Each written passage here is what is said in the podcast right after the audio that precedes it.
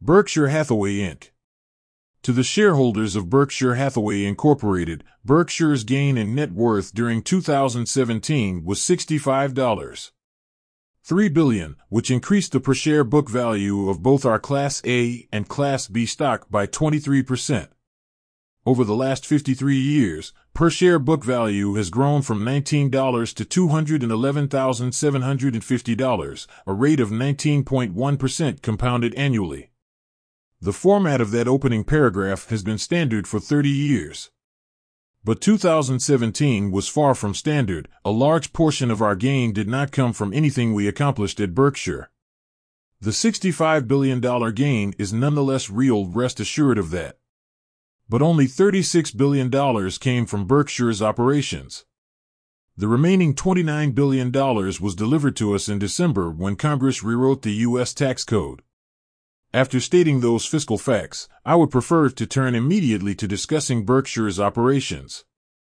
But, and still another interruption, I must first tell you about a new accounting rule, a generally accepted accounting principle that in future quarterly and annual reports will severely distort Berkshire's net income figures and very often mislead commentators and investors.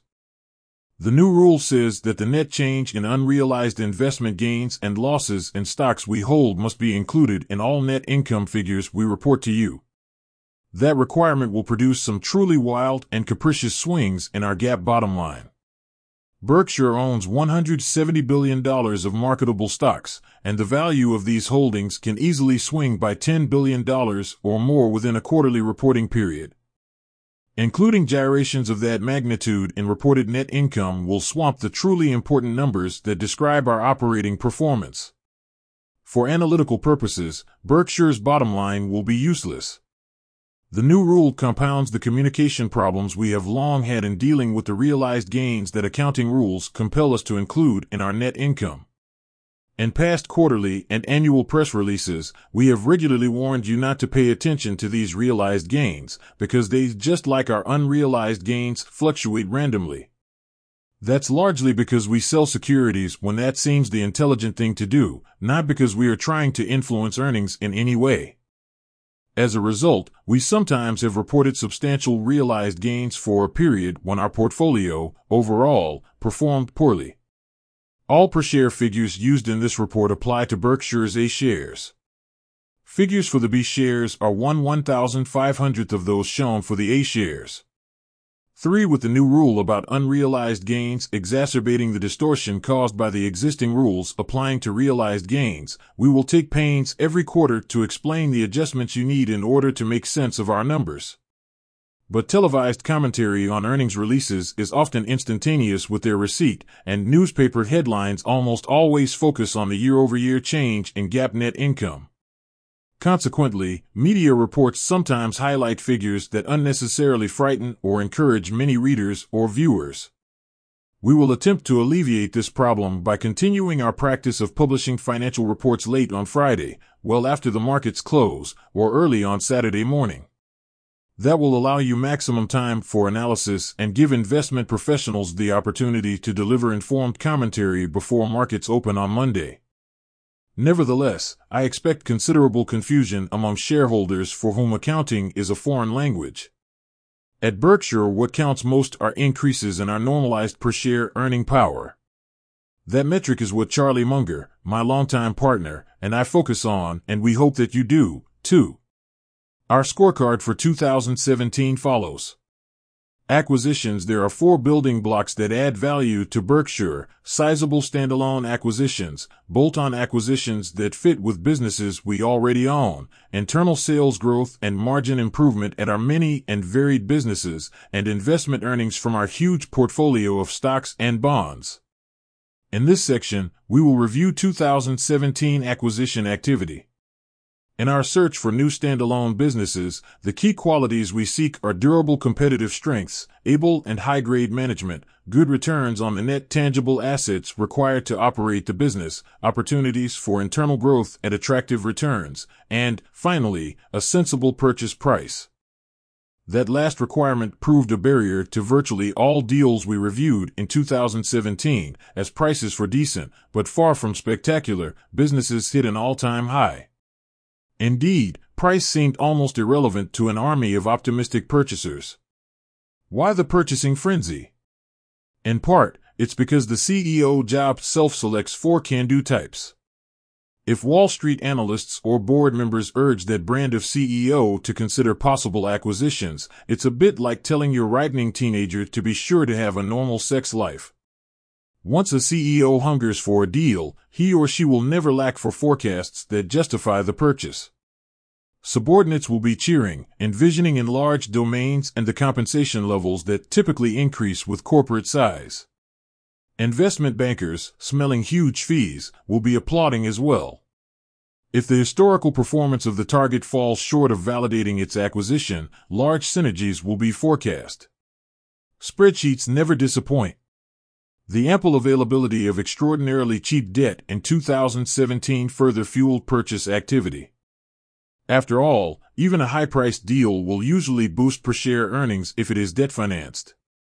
At Berkshire, in contrast, we evaluate acquisitions on an all-equity basis, knowing that our taste for overall debt is very low and that to assign a large portion of our debt to any individual business would generally be fallacious. We also never factor in, nor do we often find, synergies. Our aversion to leverage has dampened our returns over the years. But Charlie and I sleep well. Both of us believe it is insane to risk what you have and need in order to obtain what you don't need. We held this view 50 years ago when we each ran an investment partnership funded by a few friends and relatives who trusted us. We also hold it today after 1 million or so partners have joined us at Berkshire. For despite our recent drought of acquisitions, Charlie and I believe that from time to time Berkshire will have opportunities to make very large purchases. In the meantime, we will stick with our simple guideline: the less the prudence with which others conduct their affairs, the greater the prudence with which we must conduct our own. We were able to make one sensible standalone purchase last year, a 38.6% partnership interest in Pilot Flying J. With about $20 billion in annual volume, the company is far and away the nation's leading travel center operator. PFJ has been run from the get-go by the remarkable Haslam family. Big Jim Haslam began with a dream and a gas station 60 years ago. Now his son, Jimmy, manages 27,000 associates at about 750 locations throughout North America. Berkshire has a contractual agreement to increase its partnership interest in PFJ to 80% in 2023. Haslam family members will then own the remaining 20%. Berkshire is delighted to be their partner. When driving on the interstate, drop in. PFJ sells gasoline as well as diesel fuel, and the food is good. If it's been a long day, remember, too, that our properties have 5,200 showers. Let's move now to bolt-on acquisitions. Some of these were small transactions that I will not detail. Here is an account, however, of a few larger purchases whose closings stretched between late 2016 and early 2018. Clayton Homes acquired two builders of conventional homes during 2017, a move that more than doubled our presence in a field we entered only 3 years ago. With these additions, Oakwood Homes in Colorado and Harris Doyle in Birmingham, I expect our 2018 site build volume will exceed $1 billion. Clayton's emphasis, nonetheless, remains manufactured homes, both their construction and their financing. In 2017, Clayton sold 19,168 units through its own retail operation and wholesaled another 26,706 units to independent retailers. All told, Clayton accounted for 49% of the manufactured home market last year. That industry-leading share, about 3 times what our nearest competitor did, is a far cry from the 13% Clayton achieved in 2003, the year it joined Berkshire. Both Clayton Homes and PFJ are based in Knoxville, where the Clayton and Haslam families have long been friends. Kevin Clayton's comments to the Haslams about the advantages of a Berkshire affiliation and his admiring comments about the Haslam family to me helped cement the PFJ deal. Near the end of 2016, Shaw Industries, our floor coverings business, acquired U.S. Floors, a rapidly growing distributor of luxury vinyl tile. USF's managers, Pete Dosche and Philippe Aramus, came out of the gate fast, delivering a 40% increase in sales in 2017, during which their operation was integrated with Shaw's. It's clear that we acquired both great human assets and business assets in making the USF purchase. Vance Bell, Shaw's CEO, originated, negotiated and completed this acquisition, which increased Shaw's sales to $5.7 billion in 2017 and its employment to 22,000. With the purchase of USF, Shaw has substantially strengthened its position as an important and durable source of earnings for Berkshire. I have told you several times about Home Services, our growing real estate brokerage operation. Berkshire backed into this business in 2000 when we acquired a majority interest in MidAmerican Energy.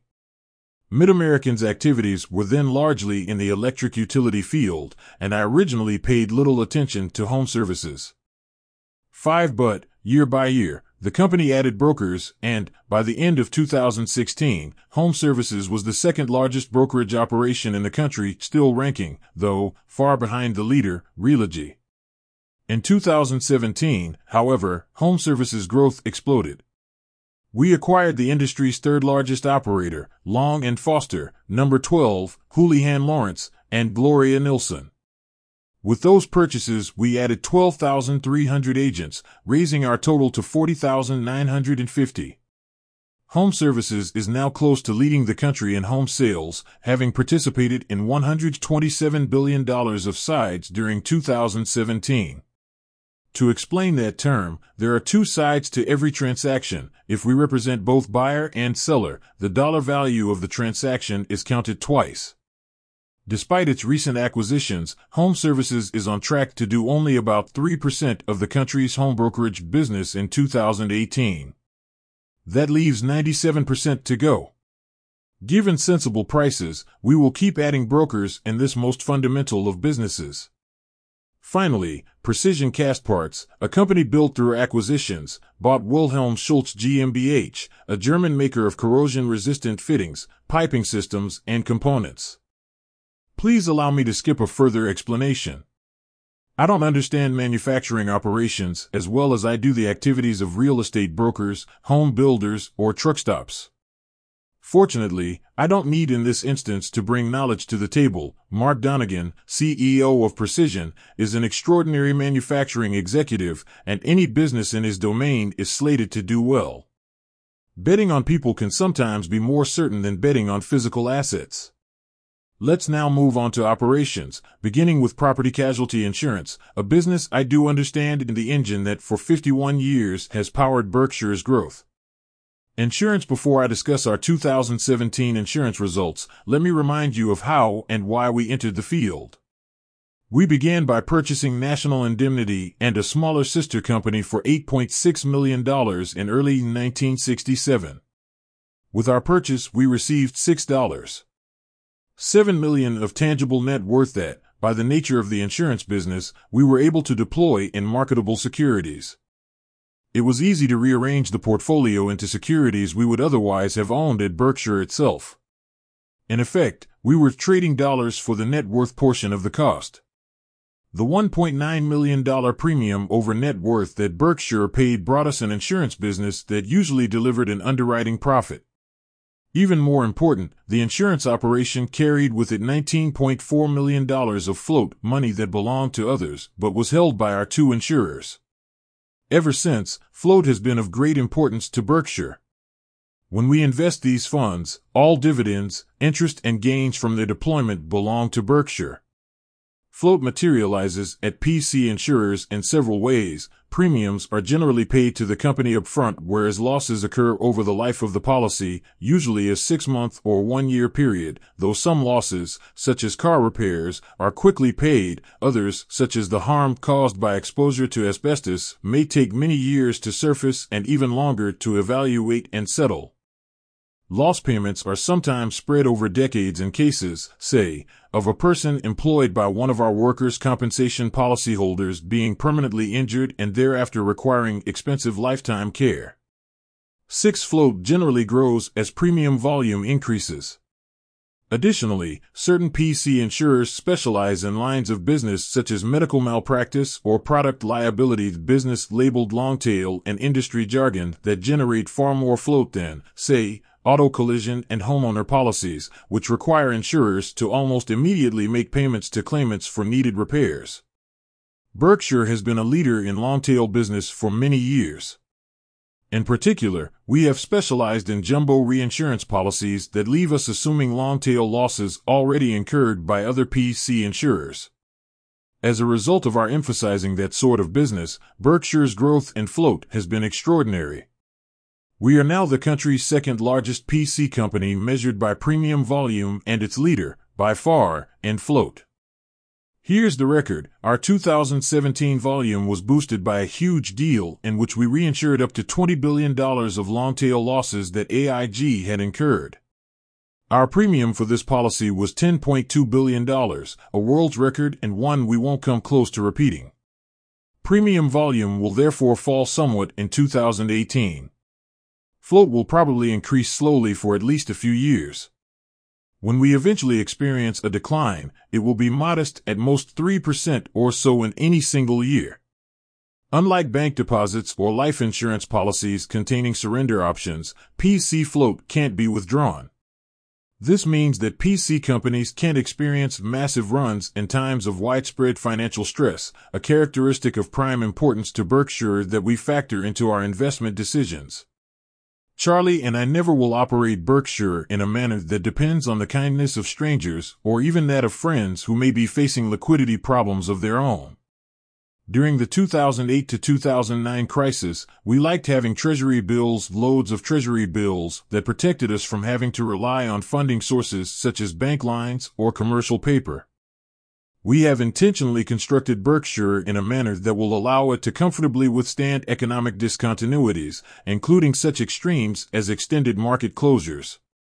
The downside of float is that it comes with risk, sometimes oceans of risk. What looks predictable in insurance can be anything but. Take the famous Lloyd's insurance market, which produced decent results for 3 centuries. In the 1980s, though, huge latent problems from a few long-tail lines of insurance surfaced at Lloyd's and, for a time, threatened to destroy its storied operation. Berkshire's insurance managers are conservative and careful underwriters who operate in a culture that has long prioritized those qualities. That disciplined behavior has produced underwriting profits in most years, and in such instances, our cost of float was less than zero. In effect, we got paid then for holding the huge sums tallied in the earlier table. I have warned you, however, that we have been fortunate in recent years and that the catastrophe-like period the industry was experiencing was not a new norm. Last September drove home that point as 3 significant hurricanes hit Texas, Florida, and Puerto Rico. 7. My guess at this time is that the insured losses arising from the hurricanes are $100 billion or so. That figure, however, could be far off the mark. The pattern with most mega catastrophes has been that initial loss estimates ran low. As well-known analyst V.J. Dowling has pointed out, the loss reserves of an insurer are similar to a self-graded exam. Ignorance, wishful thinking, or, occasionally, downright fraud can deliver inaccurate figures about an insurer's financial condition for a very long time. We currently estimate Berkshire's losses from the 3 hurricanes to be $3 billion. If both that estimate and my industry estimate of $100 billion are close to accurate, our share of the industry loss was about 3%. I believe that percentage is also what we may reasonably expect to be our share of losses in future American megacats. It's worth noting that the $2 billion net cost from the 3 hurricanes reduced Berkshire's GAAP net worth by less than 1%. Elsewhere in the reinsurance industry, there were many companies that suffered losses in net worth ranging from 7% to more than 15%. The damage to them could have been far worse had Hurricane Irma followed a path through Florida only a bit to the east. Insured losses might well have been an additional $100 billion. We believe that the annual probability of a U.S. megacatastrophe causing $400 billion or more of insured losses is about 2%. No one, of course, knows the correct probability. We do know, however, that the risk increases over time because of growth in both the number and value of structures located in catastrophe-vulnerable areas. No company comes close to Berkshire in being financially prepared for a $400 billion megacat.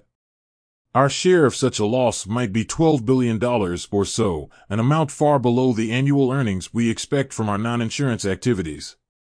Concurrently, much indeed, perhaps most of the PC world would be out of business.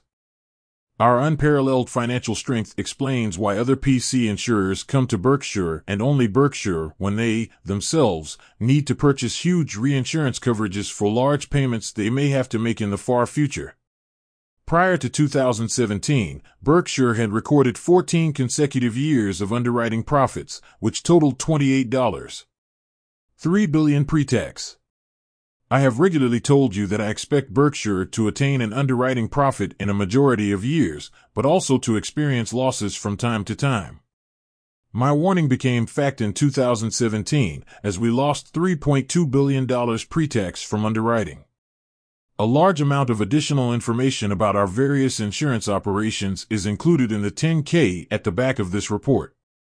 The only point I will add here is that you have some extraordinary managers working for you at our various PC operations. This is a business in which there are no trade secrets, patents, or locational advantages. What counts are brains and capital. The managers of our various insurance companies supply the brains and Berkshire provides the capital. For many years, this letter has described the activities of Berkshire's many other businesses. That discussion has become both repetitious and partially duplicative of information regularly included in the 10-K that follows the letter. Consequently, this year I will give you a simple summary of our dozens of non-insurance businesses.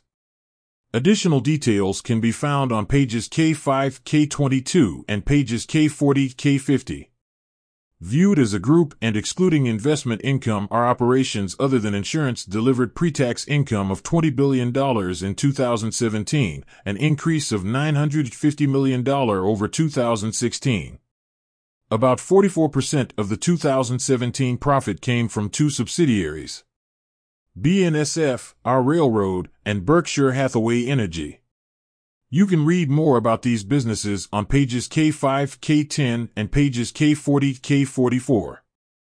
Proceeding down Berkshire's long list of subsidiaries, our next five non-insurance businesses, as ranked by earnings: Clayton Homes, International Metalworking Companies, Lubrizol, Marmon, and Precision Castparts had aggregate pre-tax income in 2017 of $5.5 billion, little changed from the $5.4 billion these companies earned in 2016. The next five, similarly ranked and listed, earned $2.1 billion last year, up from $1.7 billion in 2016. Eight, the remaining businesses that Berkshire owns, and there are many, recorded little change in pre-tax income, which was $3.7 billion in 2017 versus $3.5 billion in 2016. Depreciation charges for all of these non-insurance operations totaled $7.6 billion. Capital expenditures were $11.5 billion. Berkshire is always looking for ways to expand its businesses and regularly incurs capital expenditures that far exceed its depreciation charge. Almost 90% of our investments are made in the United States. America's economic soil remains fertile. Amortization charges were an additional $1.3 billion. I believe that in large part this item is not a true economic cost. Partially offsetting this good news is the fact that BNSF records depreciation charges that fall well short of the sums regularly needed to keep the railroad in first-class shape. Berkshire's goal is to substantially increase the earnings of its non-insurance group.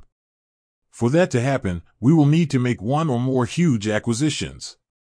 We certainly have the resources to do so. At year-end, Berkshire held $116.0 billion in cash and U.S. Treasury bills, up from $86.4 billion at year-end 2016. This extraordinary liquidity earns only a pittance and is far beyond the level Charlie and I wish Berkshire to have. Our smiles will broaden when we have redeployed Berkshire's excess funds into more productive assets. Investments below we list our 15 common stock investments that at year-end had the largest market value. We exclude our Kraft Heinz holding 325,442,152 shares because Berkshire is part of a control group and therefore must account for this investment on the equity method. On its balance sheet, Berkshire carries its Kraft Heinz holding at a gap figure of $17.6 billion. The shares had a year-end market value of $25.3 billion and a cost basis of $9.8 billion. 12/31/17% of company excludes shares held by pension funds of Berkshire subsidiaries. This is our actual purchase price and also our tax basis. GAAP cost differs in a few cases because of write-downs that have been required under GAAP rules. 9. Some of the stocks in the table are the responsibility of either Todd Combs or Ted Weskler, who work with me in managing Berkshire's investments. Each, independently of me, manages more than $12 billion. I usually learn about decisions they have made by looking at monthly portfolio summaries. Included in the $25 billion that the two manage is more than $8 billion of pension trust assets of certain Berkshire subsidiaries. As noted, pension investments are not included in the preceding tabulation of Berkshire holdings. Charlie and I view the marketable common stocks that Berkshire owns as interests in businesses, not as ticker symbols to be bought or sold based on their chart patterns, the target prices of analysts, or the opinions of media pundits. Instead, we simply believe that if the businesses of the investees are successful, our investments will be successful as well. Sometimes the payoffs to us will be modest, occasionally the cash register will ring loudly. And sometimes I will make expensive mistakes. Overall and over time, we should get decent results. In America, equity investors have the wind at their back. From our stock portfolio, call our holdings minority interests in a diversified group of publicly owned businesses, Berkshire received $3.7 billion of dividends in 2017. That's the number included in our GAAP figures, as well as in the operating earnings we reference in our quarterly and annual reports. That dividend figure, however, far understates the true earnings emanating from our stock holdings. For decades, we have stated in Principle 6 of our owner-related business principles that we expect undistributed earnings of our investees to deliver us at least equivalent earnings by way of subsequent capital gains. Our recognition of capital gains will be lumpy, particularly as we conform with the new GAAP rule requiring us to constantly record unrealized gains or losses in our earnings. I feel confident, however, that the earnings retained by our investees will over time, and with our investees viewed as a group, translate into commensurate capital gains for Berkshire. The connection of value building to retained earnings that I've just described will be impossible to detect in the short term. Stocks surged and swooned, seemingly untethered to any year-to-year buildup in their underlying value. Over time, however, Ben Graham's oft-quoted maxim proves true. In the short run, the market is a voting machine. In the long run, however, it becomes a weighing machine. Berkshire itself provides some vivid examples of how price randomness in the short term can obscure long-term growth in value. For the last 53 years, the company has built value by reinvesting its earnings and letting compound interest work its magic. Year by year, we have moved forward. Yet Berkshire shares have suffered four truly major dips. Here are the gory details. This table offers the strongest argument I can muster against ever using borrowed money to own stocks. There is simply no telling how far stocks can fall in a short period. Even if your borrowings are small and your positions aren't immediately threatened by the plunging market, your mind may well become rattled by scary headlines and breathless commentary. And an unsettled mind will not make good decisions. 10. In the next 53 years, our shares will experience declines resembling those in the table. No one can tell you when these will happen. The light can at any time go from green to red without pausing at yellow. When major declines occur, however, they offer extraordinary opportunities to those who are not handicapped by debt. That's the time to heed these lines from Kipling's if you can keep your head when all about you are losing theirs. If you can wait and not be tired by waiting. If you can think and not make thoughts your aim. If you can trust yourself when all men doubt you. Yours is the earth and everything that's in it. The bet is over and has delivered an unforeseen investment lesson last year. At the 90% mark, I gave you a detailed report on a 10-year bet I had made on December 19, 2007. Now I have the final tally, and, in several respects, it's an eye-opener.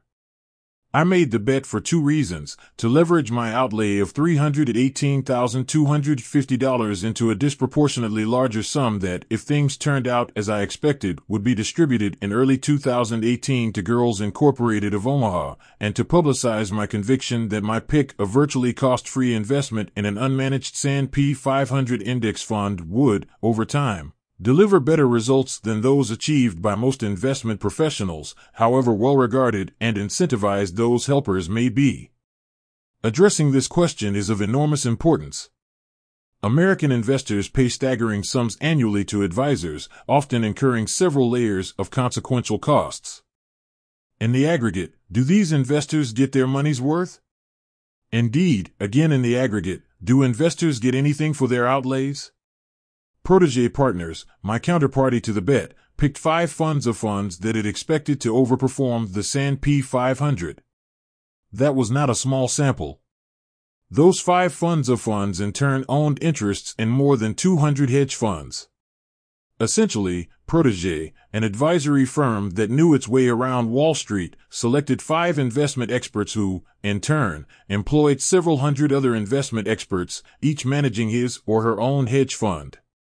This assemblage was an elite crew, loaded with brains, adrenaline, and confidence. The managers of the five funds of funds possessed a further advantage: they could and did rearrange their portfolios of hedge funds during the 10 years, investing with new stars while exiting their positions in hedge funds whose managers had lost their touch. Every actor on Protégé's side was highly incentivized. Both the fund of funds managers and the hedge fund managers they selected significantly shared in gains, even those achieved simply because the market generally moves upwards. Those performance incentives, it should be emphasized, were frosting on a huge and tasty cake. Even if the funds lost money for their investors during the decade, their managers could grow very rich. That would occur because fixed fees averaging a staggering 2.1% of assets or so were paid every year by the fund of funds investors, with part of these fees going to the managers at the five funds of funds and the balance going to the 200-plus managers of the underlying hedge funds. 11. Here's the final scorecard for the bet. Footnote: under my agreement with Protégé Partners, the names of these funds of funds have never been publicly disclosed. I, however, have received their annual audits from Protégé. The 2016 figures for funds A, B, and C were revised slightly from those originally reported last year. Fund D was liquidated in 2017. Its average annual gain is calculated for the 9 years of its operation. The five funds of funds got off to a fast start, each beating the index fund in 2008. Then the roof fell in. In every one of the 9 years that followed, the funds of funds as a whole trailed the index fund. Let me emphasize that there was nothing aberrational about stock market behavior over the 10-year stretch. If a poll of investment experts had been asked late in 2007 for a forecast of long-term common stock returns, their guesses would have likely averaged close to the 8.5% actually delivered by the S&P 500. Making money in that environment should have been easy. Indeed, Wall Street helpers earned staggering sums. While this group prospered, however, many of their investors experienced a lost decade. Performance comes, performance goes. Fees never falter. The bet illuminated another important investment lesson: though markets are generally rational, they occasionally do crazy things. Seizing the opportunities then offered does not require great intelligence, a degree in economics, or a familiarity with Wall Street jargon such as alpha and beta. What investors then need instead is an ability to both disregard mob fears or enthusiasms and to focus on a few simple fundamentals. A willingness to look unimaginative for a sustained period, or even to look foolish, is also essential. Originally, Protégé and I each funded our portion of the ultimate $1 million prize by purchasing $500,000 face amount of zero-coupon U.S. Treasury bonds.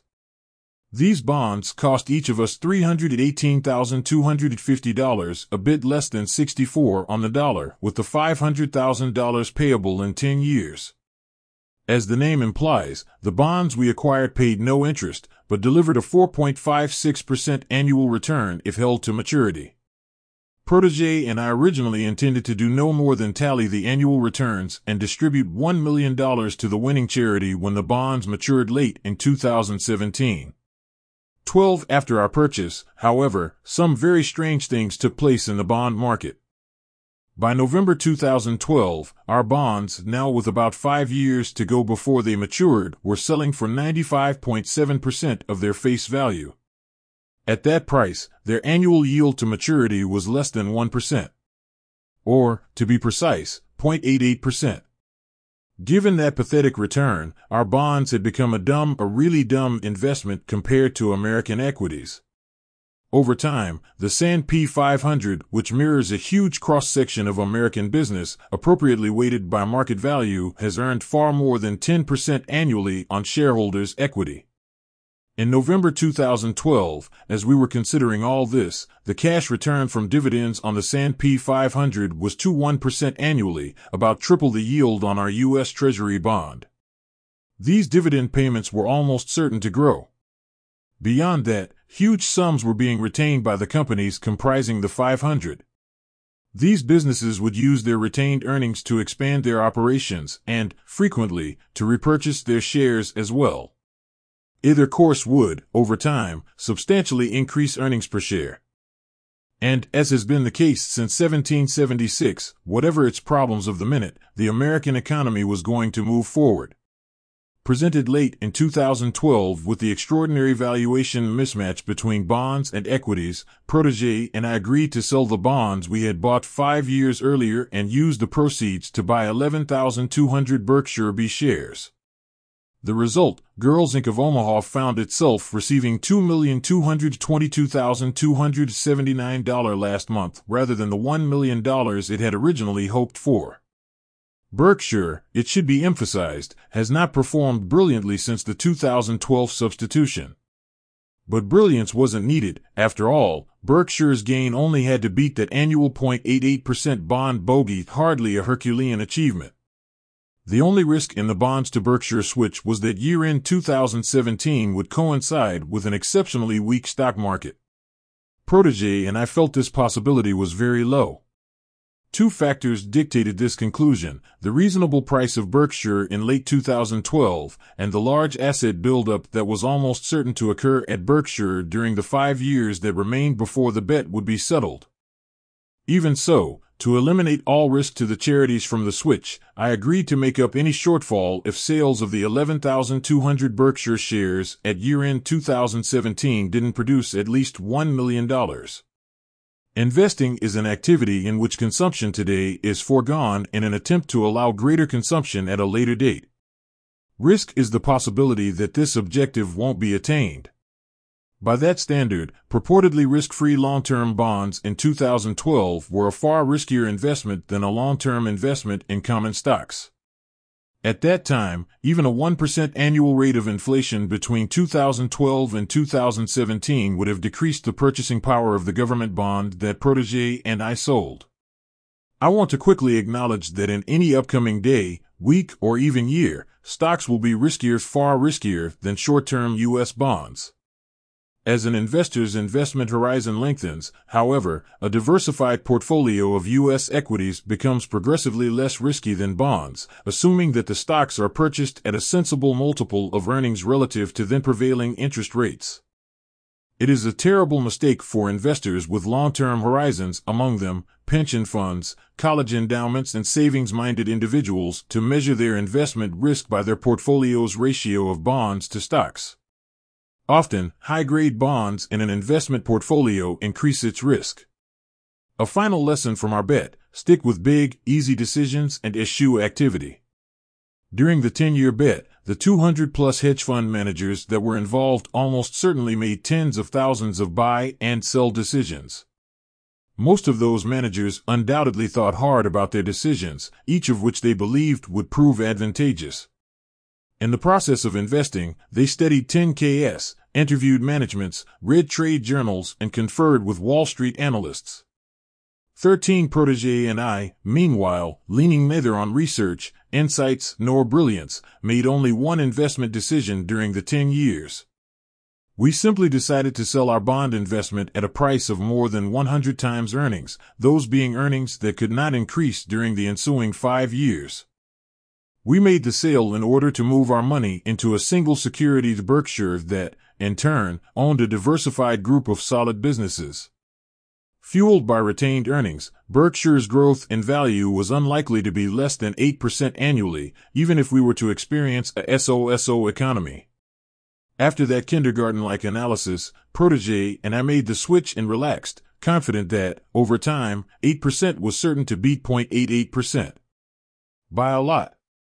The annual meeting falls on May 5th and will again be webcast by Yahoo, whose web address is https://finance. The webcast will go live at 8:45 a.m. Central Daylight Time. Yahoo will interview directors, managers, stockholders, and celebrities before the meeting and during the lunch break. Both the interviews and meeting will be translated simultaneously into Mandarin. Our partnership with Yahoo began in 2016, and shareholders have responded enthusiastically. Last year, real-time viewership increased 72% to about 3.1 million, and replays of short segments totaled 17.1 million. For those attending the meeting in person, the doors at the CenturyLink will open at 7 a.m. on Saturday to facilitate shopping prior to our shareholder movie, which begins at 8:30.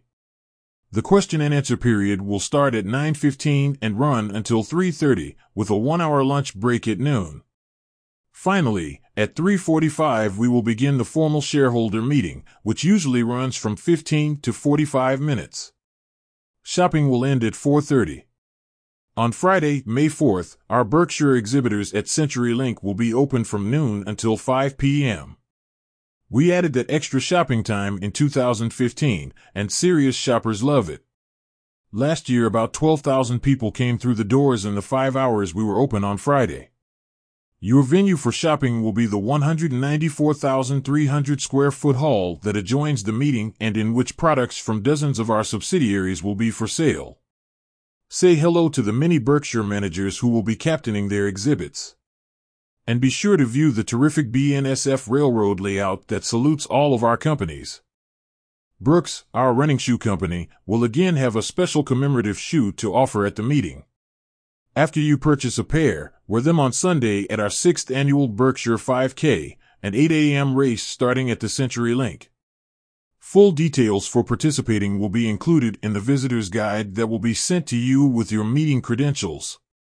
Entrants in the race will find themselves running alongside many of Berkshire's managers, directors, and associates. Participation in the 5K grows every year. Help us set another record. A GEICO booth in the shopping area will be staffed by a number of the company's top counselors from around the country. At last year's meeting, we set a record for policy sales, up 43% from 2016. So stop by for a quote. In most cases, GEICO will be able to give you a shareholder discount. This special offer is permitted by 44 of the 51 jurisdictions in which we operate. Bring the details of your existing insurance and check out our price. We can save many of you real money. Spend the savings on other Berkshire products. Be sure to visit the Bookworm. This Omaha-based retailer will carry more than 40 books and DVDs, among them a couple of new titles. Berkshire shareholders are a bookseller's dream. When Poor Charlie's Almanac made its debut some years ago, we sold 3,500 copies at the meeting. The book weighed 4.85 pounds. Do the math. Our shareholders left the building that day carrying about 81 tons of Charlie's Wisdom. 14 An attachment to the proxy material that is enclosed with this report explains how you can obtain the credential you will need for admission to both the meeting and other events. Keep in mind that most airlines substantially increase prices for the Berkshire weekend. If you are coming from far away, compare the cost of flying to Kansas City versus Omaha. The drive between the two cities is about 2 1 hours, and it may be that Kansas City can save you significant money. The savings for a couple could run to $1,000 or more. Spend that money with us. At Nebraska Furniture Mart, located on a 77-acre site on 72nd Street between Dodge and Pacific, we will again be having Berkshire Weekend discount pricing. To obtain the Berkshire discount at NFM, you must make your purchases between Tuesday, May 1st and Monday, May 7th inclusive, and must also present your meeting credential. Last year, the one-week volume for the store was a staggering $44.6 million. Bricks and mortar are alive and well at NFM. The period special pricing will even apply to the products of several prestigious manufacturers that normally have ironclad rules against discounting, but which, in the spirit of our shareholder weekend, have made an exception for you. We appreciate their cooperation. During Berkshire Weekend, NFM will be open from 10 a.m. to 9 p.m. Monday through Saturday and 11 a.m. to 8 p.m. on Sunday. From 5:30 p.m. to 8 p.m. on Saturday, NFM is hosting a picnic to which you are all invited. NFM will again extend its shareholders' discount offerings to our Kansas City and Dallas stores. From May 1st through May 7th, shareholders who present meeting credentials or other evidence of their Berkshire ownership to those NFM stores will receive the same discounts enjoyed by those visiting the Omaha store. At Borsheim's, we will again have two shareholder-only events. The first will be a cocktail reception from 6 p.m. to 9 p.m. on Friday, May 4th. The second, the main gala, will be held on Sunday, May 6th, from 9 a.m. to 4 p.m. On Saturday, we will remain open until 6 p.m. Remember, the more you buy, the more you save. We will have huge crowds at Borsheim's throughout the weekend. For your convenience, therefore, shareholder prices will be available from Monday, April 30th through Saturday, May 12th. During that period, please identify yourself as a shareholder either by presenting your meeting credential or a brokerage statement showing you own our stock. On Sunday afternoon, on the upper level above Borsheim's, we will have Bob Hammond and Sharon Osberg, two of the world's top bridge experts, available to play with our shareholders. If they suggest wagering on the game, change the subject. Ajit, Charlie, Bill Gates, and I will likely drop by as well. My friend, Ariel Shing, will be in the mall as well on Sunday, taking on challengers at table tennis. I met Ariel when she was 9, and even then I was unable to score a point against her. Ariel represented the United States in the 2012 Olympics. If you don't mind embarrassing yourself, test your skills against her. Beginning at 1 p.m., Bill Gates did pretty well playing Ariel last year, so he may be ready to again challenge her. I will participate on an advisory basis only. Goritz will be open exclusively for Berkshire shareholders on Sunday, May 6th, serving from 12 p.m. until 10 p.m. To make a reservation at Goritz, call 402-551-3733 on April 2nd. Show you are a sophisticated diner by ordering the T-bone with hash browns.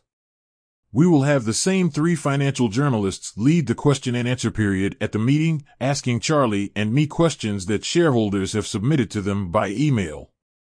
The journalists and their email addresses are Carol Loomis, the preeminent business journalist of her time, who may be emailed at loomisburk@gmail.com, Becky Quick of CNBC at berkshirequestions@cnbc.com, and Andrew Ross Sorkin of The New York Times at rsorkin@newyorktimes.com. 15 from the questions submitted, each journalist will choose the 6 he or she decides are the most interesting and important to shareholders. The journalists have told me your question has the best chance of being selected if you keep it concise, avoid sending it in at the last moment, make it Berkshire-related, and include no more than 2 questions in any email you send them. An accompanying set of questions will be asked by 3 analysts who follow Berkshire. This year the insurance specialist will be Gary Ransom of Dowling and Partners. Questions that deal with our non-insurance operations will come from Jonathan Brandt of Ruan, Caniff and Goldfarb, and Greg Warren of Morningstar. Since what we will be conducting is a shareholders' meeting, our hope is that the analysts and journalists will ask questions that add to our owners' understanding and knowledge of their investment. Neither Charlie nor I will get so much as a clue about the questions headed our way. Some will be tough, for sure, and that's the way we like it. Multi-part questions aren't allowed. We want to give as many questioners as possible a shot at us. Our goal is for you to leave the meeting knowing more about Berkshire than when you came and for you to have a good time while in Omaha. All told, we expect at least 54 questions, which will allow for 6 from each analyst and journalist and for 18 from the audience. After the 54th, all questions come from the audience. Charlie and I have often tackled more than 60 by 3:30. The questioners from the audience will be chosen by means of 11 drawings that will take place at 8:15 a.m. on the morning of the annual meeting. Each of the 11 microphones installed in the arena and main overflow room will host, so to speak, a drawing. While I'm on the subject of our owners gaining knowledge, let me remind you that Charlie and I believe all shareholders should simultaneously have access to new information that Berkshire releases and, if possible, should also have adequate time to digest and analyze that information before any trading takes place. That's why we try to issue financial data late on Fridays or early on Saturdays and why our annual meeting is always held on a Saturday. We do not follow the common practice of talking one-on-one with large institutional investors or analysts, treating them instead as we do all other shareholders. There is no one more important to us than the shareholder of limited means who trusts us with a substantial portion of his or her savings. As I run the company day-to-day, and as I write this letter, that is the shareholder whose image is in my mind. For good reason, I regularly extol the accomplishments of our operating managers. They are truly all-stars who run their businesses as if they were the only asset owned by their families. I also believe the mindset of our managers to be as shareholder-oriented as can be found in the universe of large publicly owned companies. Most of our managers have no financial need to work. The joy of hitting business home runs means as much to them as their paycheck. If managers own Berkshire shares, and many do, it's from open market purchases they have made or because they received shares when they sold their businesses to us. None, however, gets the upside of ownership without risking the downside. Our directors and managers stand in your shoes. We continue to have a wonderful group at headquarters. This team efficiently deals with a multitude of SEC and other regulatory requirements, files a 32,700-page federal income tax return, oversees the filing of 3,935 state tax returns, responds to countless shareholder and media inquiries, gets out the annual report, prepares for the country's largest annual meeting, coordinates the board's activities, fact-checks this letter, and the list goes on and on. 16. They handle all of these business tasks cheerfully and with unbelievable efficiency, making my life easy and pleasant. Their efforts go beyond activities strictly related to Berkshire. Last year, for example, they dealt with the 40 universities who sent students to Omaha for a candidate day with me. They also handle all kinds of requests that I receive, arrange my travel, and even get me hamburgers and French fries for lunch. In addition, they cheerfully pitch in to help at the annual meeting in whatever way they are needed. They are proud to work for Berkshire, and I am proud of them. I've saved the best for last. Early in 2018, Berkshire's board elected Ajit Jain and Greg Abel as directors of Berkshire and also designated each as vice chairman. Ajit is now responsible for insurance operations, and Greg oversees the rest of our businesses. Charlie and I will focus on investments and capital allocation. You and I are lucky to have Ajit and Greg working for us. Each has been with Berkshire for decades, and Berkshire's blood flows through their veins. The character of each man matches his talents. And that says it all. Come to Omaha, the cradle of capitalism, on May 5th and meet the Berkshire bunch. All of us look forward to your visit. February 24th. 2018 Warren E. Buffett, Chairman of the Board. 17.